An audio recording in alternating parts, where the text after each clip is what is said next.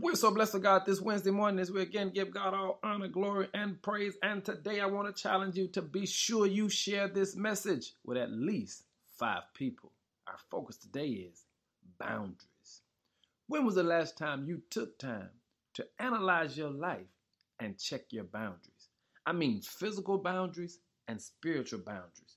Because if you and I don't know how to set our boundaries, there is no way we're going to be able to handle life's temptations.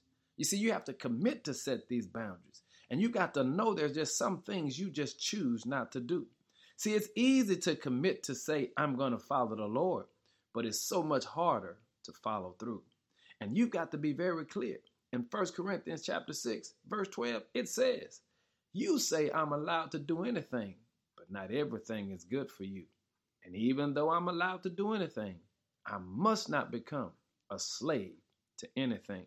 You see, without knowing your boundaries, it's easy to play the blame game and blame other people for pushing us into situations that we know we should not be a part of. But when you have God given boundaries, when you talk to God about your physical boundaries and your spiritual boundaries, when the evil temptation shows up, you're in a position to handle what you're confronted with.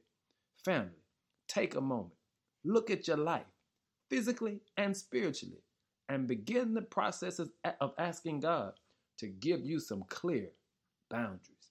Boundaries make life so much better. Family, set your boundaries today and then give God some glory. In Jesus' name, amen.